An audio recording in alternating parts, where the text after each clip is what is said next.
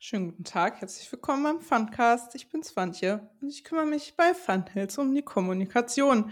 Und ich habe heute den Hendrik hier. Er malt meistens und äh, ich habe eine Frage für dich, Hendrik, die du bestimmt sehr gut beantworten kannst. Äh, was liegt denn alles so auf deinem Schreibtisch? Beschreib doch mal, wie dein Schreibtisch aussieht, bitte. Ja, also erstmal hallo liebe Swantje, hallo liebe Zuhörer und Zuschauer. Ähm, was liegt gerade auf meinem Schreibtisch? Ja, ganz viele Skizzen für unser neues Social Deduction Spiel Dark Romans. Hast du die ausgedruckt? Ich meine so physisch. Wie sieht dein Schreibtisch aus? Äh, der Schreibtisch, ne, da, also ausgedruckt habe ich nur noch alte Prototyp-Sachen, die wir mhm. so vor oh, zwei, drei Monaten, glaube ich, schon gemacht haben. Ähm, da hatte ich mir, wir hatten so ein Key Art, das habe ich mir ausgedruckt und als ähm, Packung, quasi so eine Prototyp-Packung gebastelt. Ich, darf ich sie mal zeigen? Soll ich mal? Klar, du kannst sie ja auch beschreiben für die Menschen, die nicht bei YouTube sind. Als Key Art hatte ich mir damals was Kleines einfallen lassen, das so ähm, vorab wiedergeben sollte. Hm. Und ähm, es ist aber so, okay, ich beschreibe es kurz. Also es ist eine kleine Packung, die ich gebastelt habe. Da steht äh, das Dark Romans, ein vorläufiges Logo drauf und es ist ein Artwork abgebildet mit einer Vampirdame, die ein ähm, ein, ein was Herz, das, ne? ja, ein, ein Herzgefäß, Diamant oder was auch immer in der Hand hält und mhm. in diesem Diamant spiegelt sich ein ein Mann, ihr Opfer vielleicht, äh, über den sie sich als Vampirin hermachen wird, um sein Blut auszusaugen. Und ähm, ja, dabei ging es auch darum, so Elemente festzuhalten, die im Spiel auftauchen sollen, wie zum Beispiel äh, gotische Fenster sind hier gezeigt. Ähm, es ist dieses, die Kleidung der Vampirin erinnert so ein bisschen an unser, an so ein viktorianisches Setting, was wir gerne haben wollten. Und ähm, ja, natürlich ist das Thema des Spiels, das Motiv der ähm, das ist, äh, Dominanz und äh, das Gegenteil. Unterwerfung? Genau, es geht im Grunde um abzuwiegen. Aber wie Dark Romans ähm, im Einzelnen funktioniert, das erklären wir bestimmt noch mal an anderer Stelle. Ja. ja. Aber eine Box, die steht auf meinem Schreibtisch und die ruft mir täglich noch mal so ins Gedächtnis, wo wir eigentlich hin wollten mal stilistisch. Und gleichzeitig habe ich auch noch viele äh, der Prototyp-Karten, die halte ich gerade auch mal in die Kamera ähm, ausgedruckt. Das sind aber alles Sachen, die sind ja schon wieder wirklich lange her und sind iteriert und abgeändert worden. Hm. Ähm, ja, aber trotzdem schadet das nicht, die Sachen eben nicht nur auf dem Bildschirm liegen zu haben, sondern in der entsprechenden Größe auszudrucken, um so ein Gefühl dafür zu kriegen, wie sehen denn die Karten, könnten sie dann tatsächlich aussehen, dann in der entsprechenden Größe. Ja, und sowas äh, liegt hier ganz viel rum. Von den aktuellen Sachen, äh, da bin ich jetzt so im, im Zeichenflow, im Rausch, ähm, ja, dass ich da eigentlich gar nicht es ist noch nicht der Zeitpunkt, die auszudrucken. Also äh, wir In haben ja, rauschartigen Zustand. Genau, es sind, glaube ich, ähm, 36 Illustrationen, die jetzt gerade allein die Szenenkarten, die ein Bestandteil der oder ein Teil der Karten im Spiel sind. Es gibt auch noch Charakterkarten. Ähm, genau, die Charakterkarten sind schon durch, mehr oder weniger. Die werden wahrscheinlich auch noch mal iteriert. Ähm, aber jetzt im Moment geht's gerade um diese Szenenkarten. Und da mache ich hm. Skizzen. Tatsächlich erstmal Bleistiftskizzen oder Zeichnungen, muss man schon sagen, sind jetzt gar nicht mehr so grob. Ähm, genau, und wenn alle Zeichnungen durch sind und die auch von der Redaktion so abgesegnet wurden, ich da Feedback eingesammelt habe, meine mhm. eigenen kleinen Sachen noch korrigiert habe, dann fange ich an, die richtig auszuillustrieren mit Tusche und Farbe und allem. Und ja. Henrik, ich habe einen großen Fehler gemacht. Hast du es gemerkt? Nee. Ich habe dir keine lustige Frage gestellt. Ich bin einfach nicht lustig heute. Ich weiß nicht mehr, ich weiß nicht mehr, wie es geht. Ich habe einfach die Profession verlernt. Die ähm, Profession des Lustigseins. ja, die lustige Frage am Anfang. Ich stelle dir jetzt eine. Ähm, Hendrik, was isst du denn am liebsten zum Frühstück? Oh, ähm, ich bin kein Frühstücker. Hm. Ja, also eigentlich frühstücke ich gar nicht.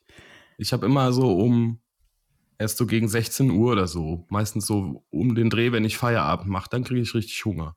Und dann stopfe ich mich Dann auch gerne voll. Alles, oder? okay. Genau.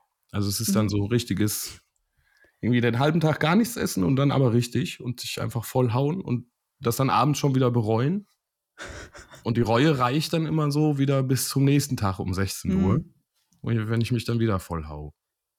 Aber wenn ich frühstücke, und das mache ich im Sommer gerne hier im, im Garten, äh, Ja. dann mal gerne so richtig schönen Räucherlachs. Mm. Ein schönes Weizenbrötchen und da drauf einen feinen Räucherlachs. Mm. Oh. Und dann noch so ein bisschen so ein, so ein äh, Meerrettich-Topping auf den Lachs. Okay. Also, Äh, äh, Das da ist ja. da, auch so in Hotel, im Hotel. Äh, Hm. wenn ich mal im Hotel bin, dann frühstücke ich auch sehr gerne, weil man da ja nichts für tun braucht. Und natürlich auch äh, das Geld, das man bezahlt hat, möglichst effektiv nutzen möchte. In Lachs umsetzen. Genau, dann renne ich immer direkt zum Lachs und äh, hau mir erstmal so einen halben Fisch einfach auf den Teller drauf. Okay. Also du hast eigentlich die meiste Zeit dein Leben nicht so unter Kontrolle. Und dann, aber wenn, dann richtig. Genau, ja. Okay. Gut. Dann, dann machen wir jetzt einfach weiter mit dem, was du eigentlich schon angefangen hast. Ich will hier nur nicht meinen Job falsch machen. Ne? Wenn ich jetzt hier keine lustigen Fragen stelle, dann habe ich das nicht richtig gemacht. Das muss Man- abgehakt werden. Man kann auch nicht jeden Tag ein Meisterwerk abliefern, Swantje. Ja, das das, ist ja. ein Gedanke, mit dem ich mich auch immer arrangieren muss.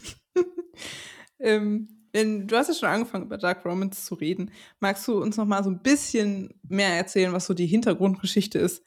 So ein bisschen der Fluff im Spiel. Wir haben ja schon eine Folge aufgenommen mit Hans, glaube ich, wenn ich mich, äh, wenn ich das nicht geträumt habe oder so, Mhm. wo es äh, über das Spiel an sich geht.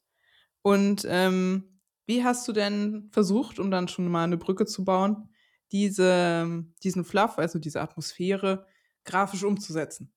Oder malerisch. Du meinst ja. Ja, also da gibt es natürlich, wie gesagt, wir haben uns sehr viele Gedanken gerade am Anfang gemacht, wie das Ganze aussehen und wirken soll. Und da sind die Gedanken eingeflossen, die ich ja, auch in meinem letzten, in dem Illustrationspodcast mal erzählt habe. Also wieder, ähm, welche Zielgruppe wollen wir uns annähern? Wer soll unser Spiel eigentlich nachher aus dem Regal nehmen und idealerweise auch kaufen? Ähm, und was gefällt diesen Leuten oder was, was könnte gefallen? Ja, wie machen wir das so, dass es das Spiel auch attraktiv wird und nicht nur äh, vom Gameplay her. Dafür sorgt unsere Redaktion. Da bin ich immer äh, sehr glücklich, dass die da so talentiert sind und das alles so schön und sinnvoll zusammenbauen, die Spiele. Ähm, aber es muss ja natürlich auch was fürs Auge bieten. Und Mhm. unser, ähm, unser Redakteur Michael, äh, der sprach am Anfang auch immer davon, er will, dass Dark Romans so ein richtiges Schmuckstückchen wird. Ja, und das war ähm, für mich auch so immer, das habe ich eigentlich immer im Kopf. Ähm, es soll nachher einfach schmuckstückhaft wirken.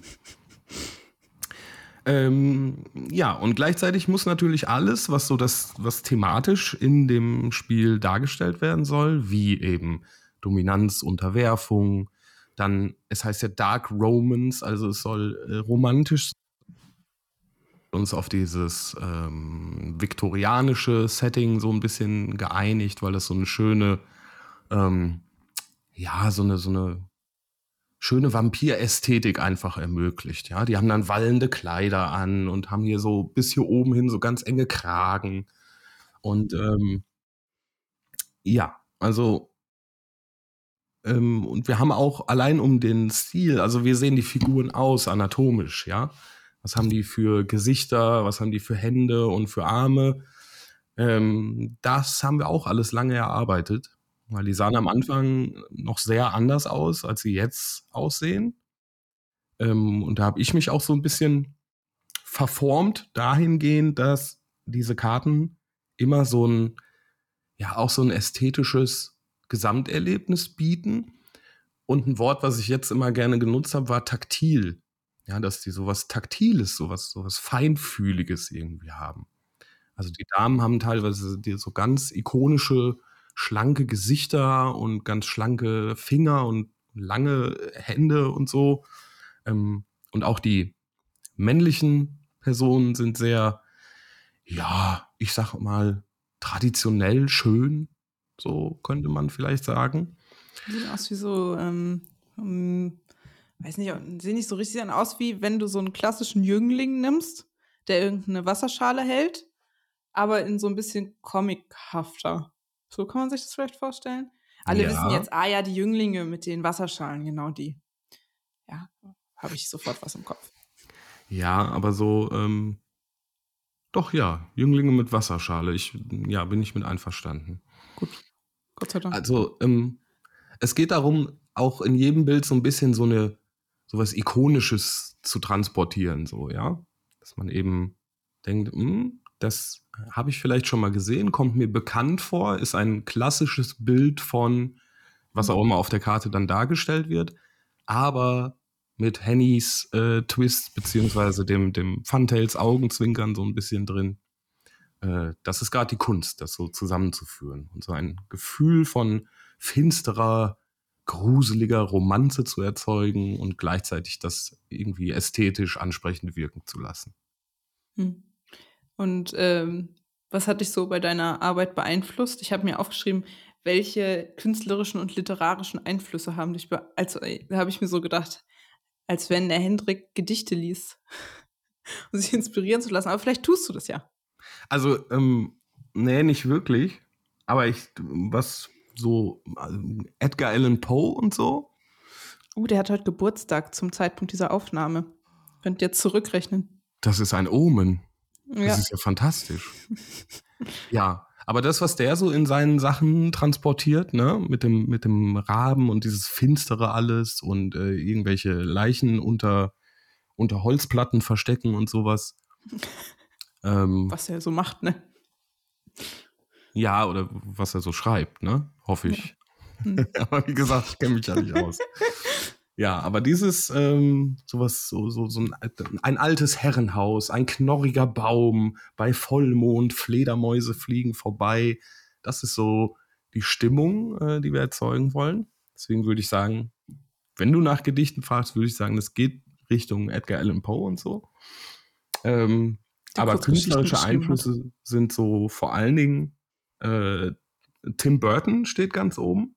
Oh ja, das glaube ich. Mit seiner in dieser verschnörkelten Art und alles ist so ein bisschen knochig und es ist immer wie bei Nightmare Before Christmas zum Beispiel. Es ist immer so eine Mischung aus. Ja. Äh, es sieht total schön aus und irgendwie fühle ich mich da total wohl, aber es sind auch alles Tote und so. Ja, es ist so eine, so eine Mischung. Ähm, dann haben wir uns äh, Zeitgenossinnen, ich habe mir Zeitgenossinnen angeguckt. Da möchte ich namentlich erwähnen Abigail Larson, und auch Iron Horrors.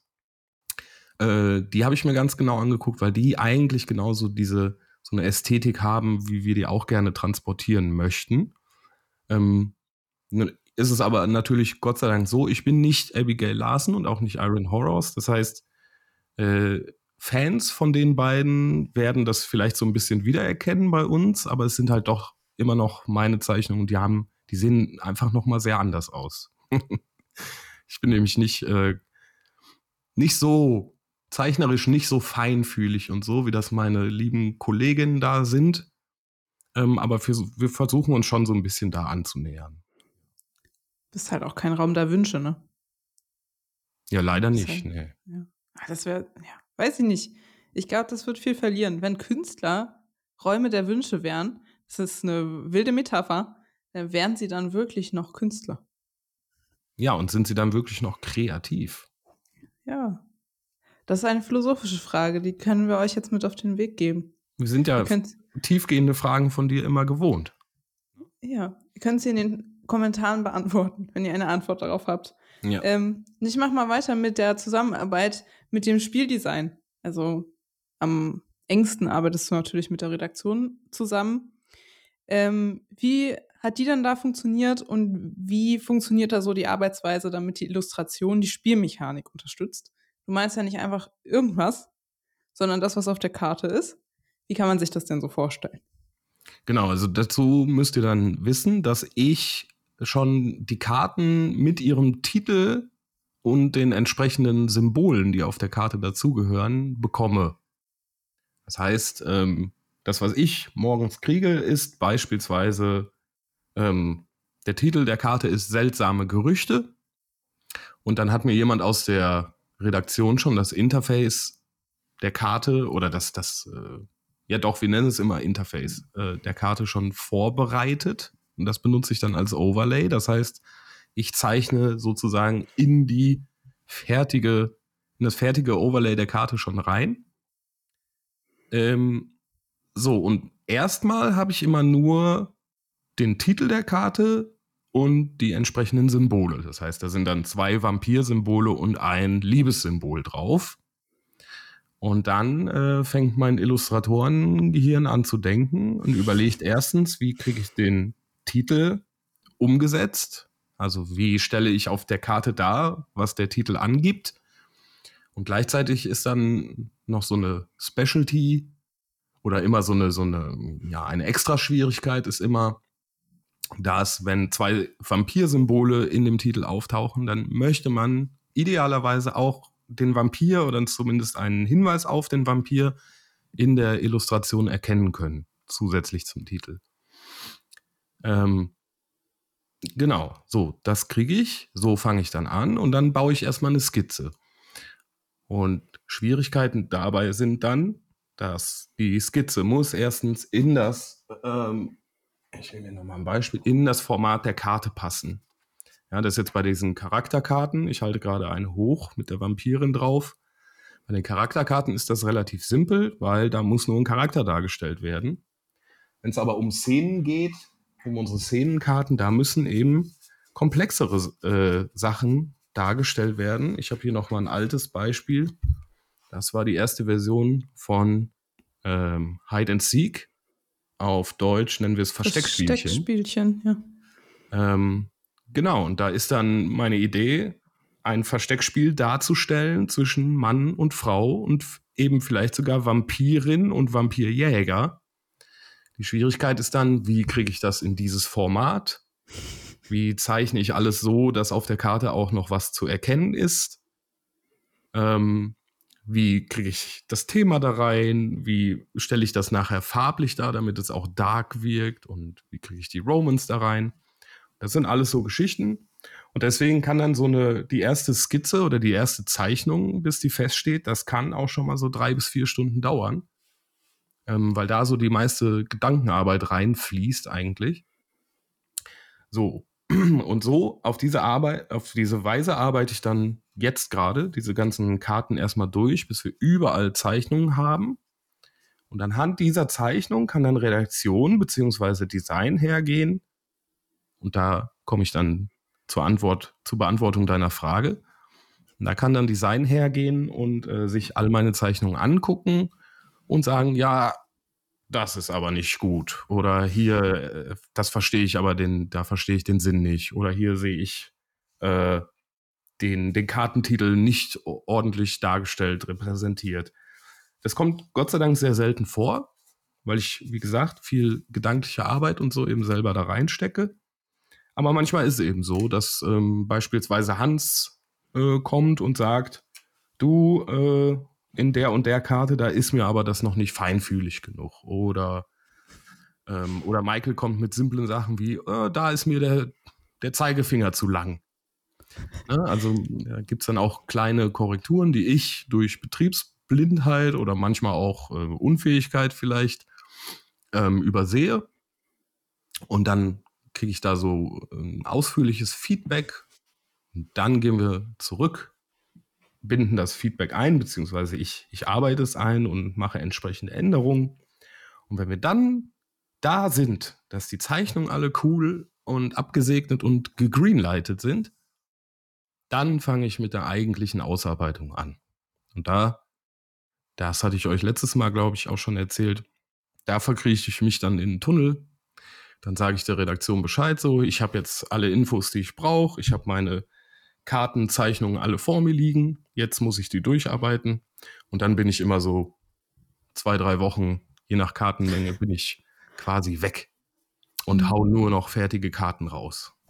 Und hoffe, dass keinem im Nachhinein noch auffällt, dass irgendwas, irgendwas doch nicht stimmt und man dann eine fertige Karte wieder anfassen muss. Was auch mal vorkommt, aber relativ selten.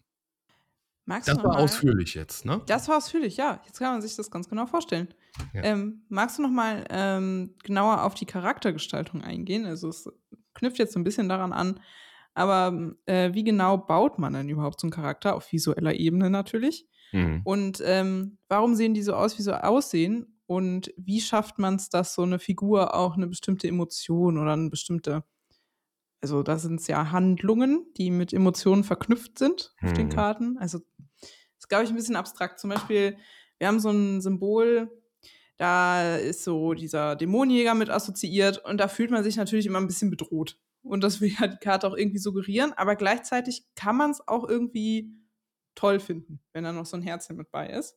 Und das muss ja beides transportiert werden auf einer Karte. Das machen meistens Gesichter. Wie funktioniert das denn? Ähm, ja, wie gesagt, also da muss man nochmal trennen zwischen Szenenkarten und Charakterkarten. Du hast jetzt zuerst nach Charakterkarten gefragt. Ähm, also bei den Charakterkarten ging es ja, wie du schon sagst, also die, wir haben zum Beispiel Graf und Gräfin. Und die beiden sind, die haben das Herzsymbol. Ja, ich halte die gerade auch mal hier in die Kamera. Wie gesagt, Leute, ganz alte Karten, ne, die sehen mittlerweile schon echt anders aus. Ähm, aber das ist so. So, also Graf und Gräfin haben das Herzsymbol. Das heißt, das sind so unsere, ähm, ja, unsere weißen Ritter sozusagen. Ja, also bei denen geht es nur um Liebe. Da ist kein äh, faules, äh, faules Spiel oder sowas, sondern äh, ja, das sind unsere liebsten Charaktere und äh, dementsprechend sind die auch dargestellt. Also sie haben vor allen Dingen äh, taucht die Farbe Rot natürlich auf als traditionelle Farbe der Liebe. Äh, das heißt, die haben dann einen roten Umhang. Die beiden sind, also Rosenblätter fliegen um die beiden rum. Äh, und sonst haben sie eben eine weiße, ja, eine, eine, eine, weiße Uniform an, um auf ihre Reinheit hinzuweisen. Sie haben beide so ein, so ein jüngliches Gesicht und sind so ganz, sie sehen harmlos aus, ja. Ähm, und dann haben wir im Gegensatz dazu eben zum Beispiel die Vampire. Ähm, das ist wohl das einfachste Beispiel. Die sehen eben aus wie Vampire. Ne? Und da haben Wie wir uns auch so an den, an den relativ traditionellen Vorstellungen orientiert. Also, die hat jetzt auch so ein, die Vampirin auf der Karte hier, die hat auch so ein viktorianisches Ballkleid an, aber eben so ein bisschen, ähm, die Formsprache ist etwas aggressiver, ja. Das sind also beispielsweise die Gräfin zum Vergleich dagegen. Die hat ein ganz, ein ganz weiches, wallendes Kleid, die hat in den Armen eher so runde Formen an ihren Ärmeln und sowas. Und die Vampirin, ähm, die hat Zacken. Ja, die hat Zacken an den Schultern, der, der Rock oder das Kleid ist ausgefranst und auch die, ähm, die, die, äh, ihr Umhang und sowas. Also alles, alles bei der Gräfin sind es ganz weiche Formen und fließende Formen. Auch bei dem Umhang, den die Gräfin trägt. Und bei der Vampirin aber ist es eben das Gegenteil. Also es ist alles sehr dynamisch, zackig und ähm, transportiert daher so, dadurch transportiert es eben auch ähm, ein Gefühl für den Charakter. Ja, also das geht ganz viel über Formsprache vor allen Dingen. Ähm, oder auch die, die Gesichtsform. Ja, die Gräfin hat ein eher rundliches Gesicht mit roten Bäckchen, ja, und größere Augen dadurch und einen dünneren Hals, dadurch wirkt sie sehr jugendlich. Ähm, bei der Vampirin ist das ein bisschen anders. Die hat ein länglicheres, ähm, ja, äh, kantigeres Gesicht und wirkt dadurch eben etwas ähm, härter oder erwachsener und älter und gefährlicher vielleicht auch. Ja. Mhm. Möchtest du noch was zu den Szenenkarten sagen? Sonst würde ich mal bei der Farbpalette weitermachen. Ja, also bei den Szenenkarten, da wird es natürlich richtig tricky, weil da muss man dann auch seine Skills für, ähm, wie stelle ich über was, also wie stelle ich im Gesicht dar. Äh, wir haben jetzt, jetzt gerade habe ich zum Beispiel, ach, wie heißt die Karte?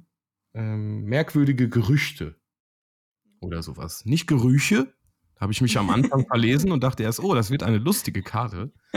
Aber nein, das sind Gerüchte. Ja, ne, jetzt und jetzt stellt euch mal vor, ihr habt diesen Titel ähm, merkwürdige Gerüchte und jetzt denkt euch mal aus, wie ihr das zeichnerisch darstellen würdet auf diesem Kartenformat. Ja, und dann, wenn ihr das macht, dann werdet ihr schnell feststellen, dass das schon gar nicht so eine einfache Aufgabe ist. Ähm, aber es funktioniert eben vor allen Dingen über Gesichter. Ja, also ich kann jetzt nicht äh, wie in einer Animation darstellen, dass sich zwei Leute unterhalten und oh, dann ist der eine erschreckt, äh, sondern ich muss quasi, also es, jetzt nehmen wir an, in dem Bild, in der Skizze und so ist es auch, ist jemand, der dem anderen so etwas ins Ohr flüstert. Und dann muss am Gesicht des anderen quasi dem Betrachter ja klar werden, oh, der hat hier gerade was erzählt bekommen das ist ganz, äh, der ist ganz pikiert darüber, ja, oder erstaunt oder erschrocken oder sogar amüsiert. Und all diese Sachen äh, kann man eben in Gesichtern darstellen.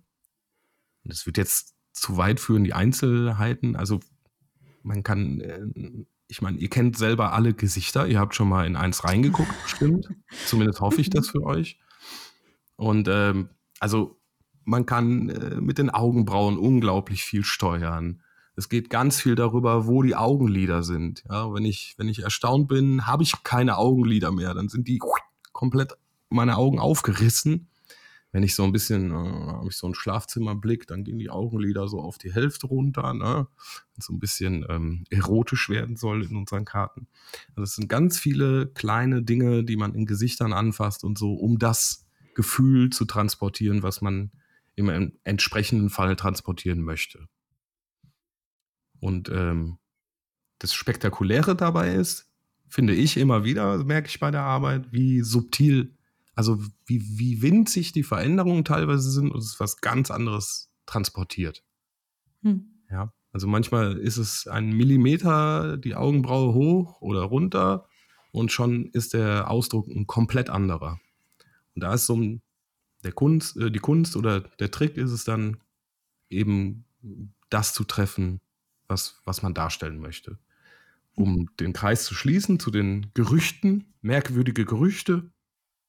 Also der Typ kriegt irgendwas ins Ohr Blick ansehen, im, im fällt quasi wie Schuppen von den Augen.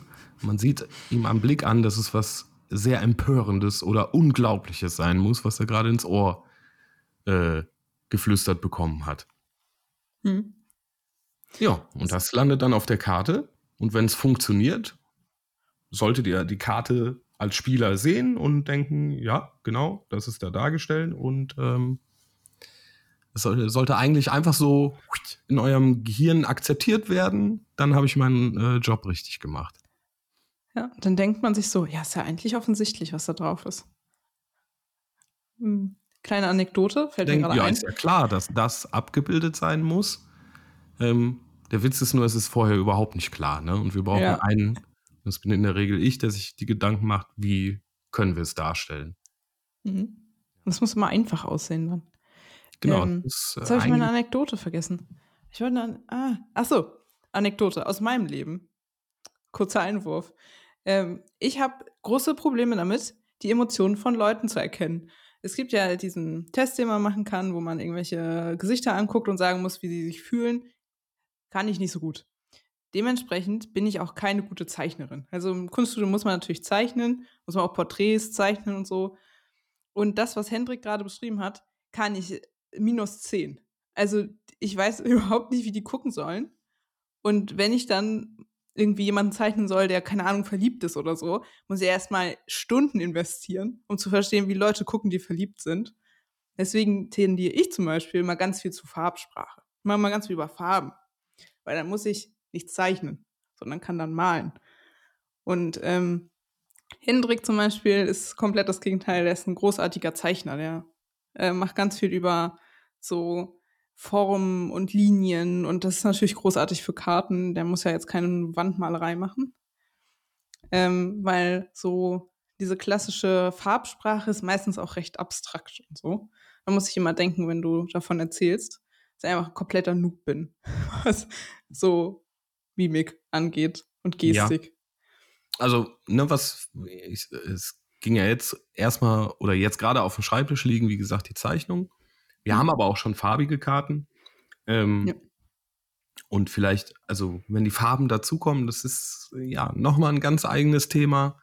Äh, da mhm. können wir vielleicht gesondert nochmal drüber sprechen. Aber grundsätzlich ist so, dass vor allen Dingen das Dark in Dark Romans, ja, das, das werde ich nachher vor allen Dingen über die Farbe transportieren.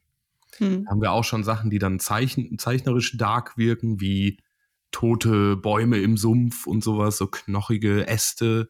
Ähm, das äh, ist auch schon zeichnerisch stark. Aber durch die Farbgebung nachher und da haben wir ein Gesamtschema, dem wir so ein bisschen nachgehen mit dunklen Farben und nur einer Signalfarbe und so. Mhm. Ähm, genau, also dieses darke, das düstere Gefühl, das soll nachher dann vor allen Dingen über die Farbe transportiert werden. Zu Farbtheorie könnte ich auch ganze Podcast-Folgen aufnehmen, aber ich glaube, die wird sich kein Mensch anhören. Das ist äh, my passion, weil man das auch so schön, das kann man so ausrechnen, wenn man möchte. Man kann es fühlen, aber man kann es auch so, so sehr hart in, also in Formeln packen. Das finde ich toll. Aber das führt jetzt zu weit, weil wir reden über Dark Romance. Und ich will von dir wissen, Hendrik, hast du eine Lieblingskarte? Ähm, Habe ich jetzt auch schon öfter überlegt, welche mir bis jetzt am besten gefällt. Ähm, und bin offenbar, so wie es sich gerade anfühlt, nie zu einem Schluss gekommen. Aber ich mache mal mein Fensterchen auf, guck noch mal schnell durch. Ähm, ach doch, ich finde die morbide Faszination sehr schön. Hm. Weil ähm, ich, ich bin mir ziemlich sicher, meine kleine Schwester hört unseren Podcast nicht. Zumindest hoffe ich das dann heute mal. Weil die so ein bisschen. Ähm, ach so, ja, wie sieht die Karte überhaupt aus? Morbide Faszination. Äh, jetzt werdet ihr denken, ja, ist doch ganz einfach, wie man morbide Faszination darstellt.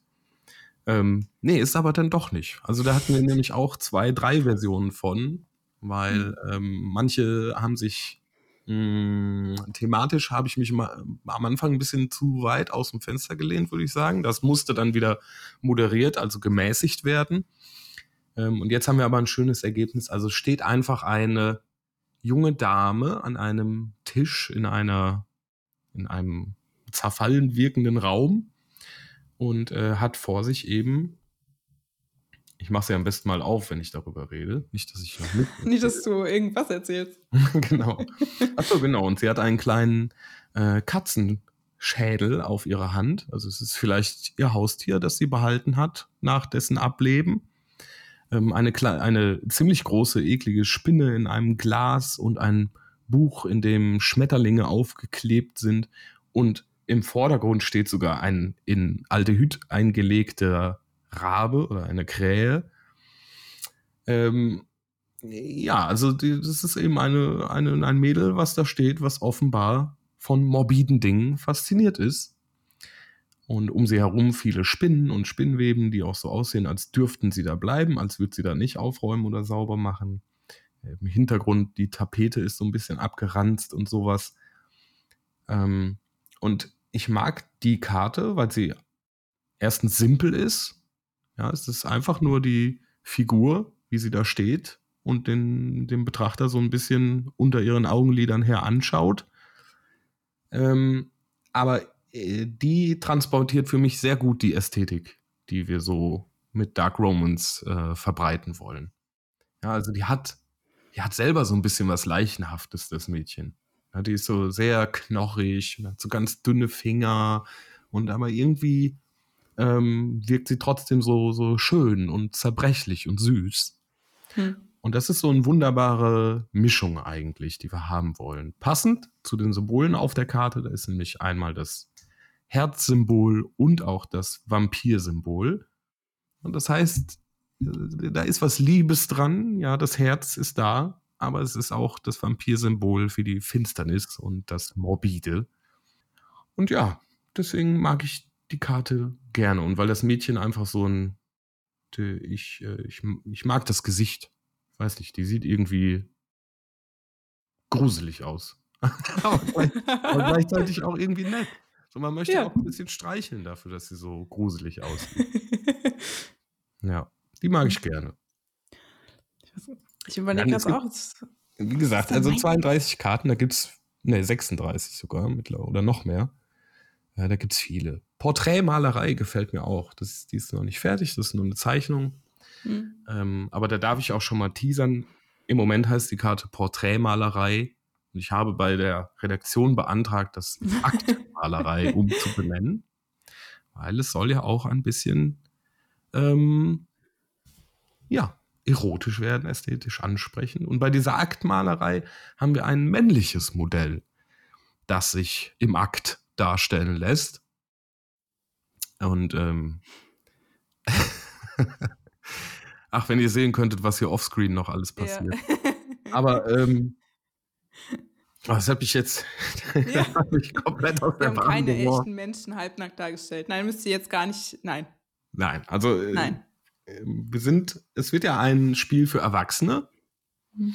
Na, und deswegen darf auch hier und da mal ein bisschen Haut gezeigt werden. Aber ich ähm, finde so gerade die, ähm, die Szene einfach. Also wir haben im, im Vordergrund ist ähm, eine Leinwand und ein, eine Hand mit Pinsel, eine Weib, offenbar weibliche Hand mit Pinsel und im Hintergrund ähm, sitzt dann eben das Aktmodell und lässt sich darstellen. Und dabei sind natürlich ganz ähm, feinfühlig von mir die, die Stellen, die wir nicht zeigen wollen am nackten Körper, die sind verdeckt durch, äh, durch die Staffelage der Künstlerin. Und äh, ja, das, das, das, gefällt mir auch, weil es ästhetisch irgendwie, also wir haben viele tolle Frauen im Spiel, wir haben aber auch viele Männer, aber äh, so ein, also das ist der sexieste Mann, den wir dabei haben. Und deswegen ist das auch einfach eine schöne Karte. Ich denke, die wird äh, vielen Leuten gut gefallen. Und sie hat, ja. äh, äh, letztes Mal hatten wir die Frage immer nach dem Funtails Augenzwinkern. In dieser Aktmalereikarte, wie gesagt, es gibt ja eine pikante Stelle am Körper des Mannes, die man nicht unbedingt in einem Brettspiel jetzt darstellen muss, nicht in unserem Brettspiel. Und die wird so ganz knapp, haha, sehr lustig von der Staffelei ähm, verdeckt. Und das ist, ähm, wenn man, das sieht man erst beim zweiten Mal hinsehen. Oh, ich kann ja gar nicht da hingucken, wo ich gerne vielleicht hingucken würde, weil die Staffelei im Weg ist. Und das ist dann mein Augenzwinkern. Ne? Hm. Wo dem ne, unser Funtails Augenzwinkern. So, wir machen hier zwar ein bisschen was Erotisches, aber wir werden es auch nicht übertreiben, Freunde. Ne? Wo wollt ihr denn hingucken? Ich habe auch, ähm, ich habe meine Bachelorarbeit über Betrachtungsweisen in äh, Aktdarstellung geschrieben. Also wer da wen wie, es ist, ich erkläre jetzt nicht, worüber ich meine Bachelorarbeit geschrieben habe, aber basically ist es das, dass irgendwer irgendwie nackt äh, malt. Und in der Kunstgeschichte sind es vor allem weibliche Akte, also unabhängig von der Antike, wo irgendwelche Götter nackt rumstehen. Da sind ja immer alle nackt. Nachher später in der, also in der jüngeren Kunstgeschichte es ist äh, traditionell die Frau, äh, die da dargestellt wird. Und für mich war es ähm, aus vielen Gründen ein sehr erquickendes Erlebnis, diese Karte entstehen zu sehen, weil es einfach auf so viele Art und Weisen großartig ist, diese äh, Positionsumkehr zu sehen. Da werden jetzt nicht viele Leute dran denken, aber vielleicht die, die diesen Podcast gehört haben, wenn ihr mal den, diese Karte in der Hand habt, dann ähm, Könnt ihr da vielleicht mal ein bisschen drüber nachdenken. Das ist ein sehr interessantes Thema zu überlegen, wer da überhaupt wen wie darstellt und warum das so ist. Warum ähm, vielleicht männliche Akte nicht so ähm, nicht so im, in der Sehgewohnheit sind. Ich freue mhm. mich, dass das sich ändert. Aus vielen Gründen. Ähm, wir reden jetzt schon sehr lange, deswegen würde ich jetzt, glaube ich, äh, noch eine Schlussfrage mir aussuchen. Äh, was hast du denn aus deiner Arbeit, die ja noch nicht abgeschlossen ist, die Arbeit an Dark Romans, aber was hast du denn bisher für Erkenntnisse gewonnen oder Erfahrungen gemacht? Was nimmst du mit für deine weiteren Projekte? Ja, hm, gute Frage. Also ich glaube, es sind wieder, es sind so Hard Skills Sachen, die ich für mich persönlich mitnehmen werde wieder. Also ich musste ja meinen, ich habe, ähm, also wer sich mit meiner Arbeit beschäftigt, der weiß, dass ich teilweise ein sehr, ja, es, es hat immer gehießen, einen bacon-esken Strich hab. So, ne? Also es ist schon, ich bin manchmal sehr, ähm, ich zeichne sehr impulsiv eigentlich und sehr äh, unkontrolliert und so und ähm, lebe dann mit dem, was dabei passiert, wenn ich so für mich privat zeichne oder so. Mm. Und jetzt für Dark Romans musste ich mich schon nochmal ordentlich umstellen, was so meinen persönlichen Zeichenstil angeht. Das Tolle ist, dass es geht. Ja, das ist also man am, am Anfang, wenn man sich die ersten Zeichnungen für Dark Romans von mir anguckt, die waren so wie meine Zeichnungen davor eben auch meine privaten Zeichnungen. Also ne, äh, große, große Hände, irgendwie breite Schultern und äh, die Mädels auch eher so, ja, so, so, so. Eigentlich, wenn ich, wenn ich Frauen zeichne, sind das immer so Kriegerinnen, ne? Die haben immer große Schwerter und ähm, Rüstungen an und sowas. Und jetzt von dieser Brachialität wegzugehen hin zu so einem, zu sowas ganz Feinfühligem, ja, wo es um zarte Handberührungen geht und, ähm, und äh, tiefe Blicke und sowas. Äh, das, das war und ist sehr herausfordernd. Aber was ich eben mitnehme aus der Arbeit ist, dass ich das kann. Also, ähm, äh, ja, das ist schon mal der Hauptpunkt, weil ne, am Anfang steht man davor und denkt sich, hm, kriege ich das überhaupt hin? Dieses, dieses Feingefühl und so. Das ist ja nicht das, was bisher so mein Steckenpferd war. Aber ja, ich nehme mit, es geht und es macht Freude und äh, ich erkunde da quasi einen komplett anderen Zeichenbereich nochmal für mich. Ne? Weil das sind jetzt auch nicht Motive, die ich in meiner Freizeit, in meiner Freizeit würde ich jetzt nicht ähm, ein Pärchen beim Sterne betrachten zeichnen. Das ist einfach nicht so unbedingt mein Thema. Aber dann eben herauszufinden, wenn ich mich dran setze und mir Mühe gebe, dann kriege ich es auch hin und kann auch das transportieren, was ich zeigen möchte. Ähm, das ist natürlich toll. Da freut man sich. Und ähm, das ist wieder so eine, eine Hürde, die man dann als Illustrator genommen hat und sich denkt, ja, jetzt kann ja, dann kann ja jetzt alles kommen. Ne? Also jetzt, jetzt bin ich auch voll romantisch und so. Jetzt kann ich auch noch äh, schön romantisch feinfühlig zeichnen. Ähm, vielleicht kommt mir das irgendwann auch noch mal zugute bei äh, irgendeinem Auftrag oder so. Oder bei einem unserer kommenden Spiele. Ja, wer weiß. Ja, also so die, dass, dass man die, ich will es auf einen Satz bringen, also so die eigene Vielfältigkeit in künstlerisch-zeichnerischer Hinsicht noch weiter zu erkunden und sie auch zu finden, das ist mein größtes äh, wie gesagt, mein größtes Takeaway bis jetzt von diesem, hm. von diesem Projekt. Also vom, ich sehe es ja quasi von außen. Also ich mache ja eigentlich den ganzen Tag was anderes. Ich habe ja auch, äh, mache das hier ja nur Teilzeit. Ähm, und da sehe ich meistens nur, was rauskommt. Und so ein bisschen, ähm, wie so der, der, die Konzeptphase ist und so. Also ich gucke mal so ein bisschen von außen rein. Und ähm, ich möchte noch mal betonen, wie äh, komplex das ist für einen Künstler, so ähm, variabel zu sein. Also oft habt ihr das ja, kennt ihr wahrscheinlich, wenn ihr irgendwie an Sachen denkt, die ihr irgendwie schön oder gut findet, haben Leute so einen sehr klaren Stil. Also vielleicht kennt ihr Egerkranz oder so, der auch ähm, relativ bekannt ist als Illustrator. Möbius. Ja. Erkennst du aus tausenden Leuten immer sofort raus, ne? Hm. Und das ist ja, also das ist großartig, aber dann diese Wandelbarkeit von anderen ähm, Künstlerinnen und Künstlern zu haben, es ist immer so ein bisschen unterschätzt, finde ich, wie schwer das eigentlich ist, so wandelbar zu sein. Und wenn ich so ähm, daran denke, wie zum Beispiel irgendwie beim Kunstverein war hier und dann es irgendwie darum ging, ähm, eine bestimmte Ausstellung zu begleiten oder so, dann würde ich auch immer dazu tendieren, so eher ähm, das, was im Künstler drin ist, so rauszubringen. Also zu gucken, ah, was, was tut er denn und was ist so was ist da das Salz in der Suppe? Und bei Hendrik würde ich auch sagen, es ist dieses, also der arbeitet wie so ein Geysir. so, das kommt raus und das ist nicht irgendwie, das ist nicht in eine Tör Törtchenform gepresst oder so. Das ist, äh, es ist so, ja, so gefühlig, aber irgendwie so ein bisschen rough dabei. Und ähm, als dann Michael kam und sagte, ich möchte das ganz romantisch haben mit Glitzer, da dachte ich so, oh, okay, mal gucken, was da rauskommt. Weil es war faszinierend. Ein faszinierender Prozess. Das so zu sehen, wie das auch so, also wie sich das entwickelt hat. Und ja, ja. es ist, äh, wenn man das so von außen angucken kann, dann ist, ich bin immer traurig, dass ich nicht so viel Zeit habe, das anzugucken, weil ich dann irgendwie zur Bibliothek fahre, dann in den nächsten zehn Sekunden. Aber ja, um das ein bisschen zu teilen. Aber ich rede zu viel, weil es ist Schleifchenzeit und ich werde jetzt ein Schleifchen binden. Ihr könnt auf Instagram und Facebook euch die Sachen angucken. Da haben wir schon einiges geteilt. Auch die Charakterkarten kann man sich da angucken. Ist natürlich alles, alles nicht Alles final. Work in Progress. Genau. Da ist auch immer so ein, so ja, ein Button also, drauf. Ihr dürft natürlich immer meckern.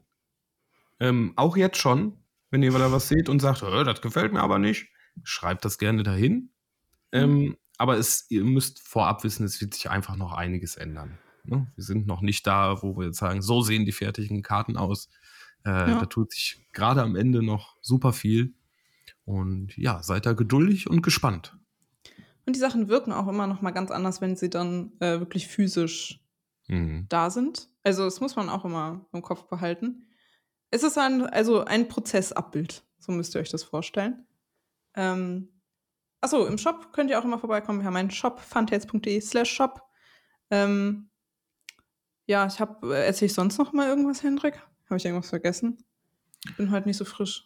Um, nee, eigentlich gibt es jetzt nicht mehr. Gut, irgendwann wir, werden wir noch, äh, wir müssen auch noch ein, ein ähm, Brett, ein Board machen für Dark Romans. Ja, also es gibt noch so weitere Sachen, aber ich konzentriere mich jetzt gerade auf die Szenenkarten. Da fehlen übrigens nur noch drei Stück. Ähm, ja, dann sind alle Zeichnungen fertig und dann werde ich die mit Michael und Hans und der Redaktion besprechen und von da aus dann eben fertig machen. Und dann werdet ihr auch bald sehr viel zu sehen bekommen. Besucht dafür bitte unbedingt äh, unseren extra dafür eingerichteten Instagram-Channel, nämlich dark, darkromans.art. Wenn ihr Dark Romans eingibt, findet ihr das in der Regel schon. Äh, da könnt ihr, seid ihr ganz nah dran an unserem, an meinem Illustrationsprozess. Und äh, Michael schnappt sich dann immer meine Skizzen und postet die und schreibt was Schönes dazu. darkromans.art at Instagram. Schaut mal vorbei. Hm. Stimmt, Michael macht das gut. Ich glaube, das ist der romantischste Mensch, den ich kenne. Ich kenne nicht so viele romantische Menschen. Ja, der schreibt immer, der immer. findet so schöne Sachen, die er dazu schreibt und so. Ich bin da auch hm. immer sehr angetan. Oh. Ihr könnt uns gern bewerten, hat Andreas hier nochmal angemerkt. Wir freuen uns, je nachdem, wo ihr seid, mit Sternen oder Daumen. Ähm, was auch immer. Äh, und sonst sage ich bis zum nächsten Mal.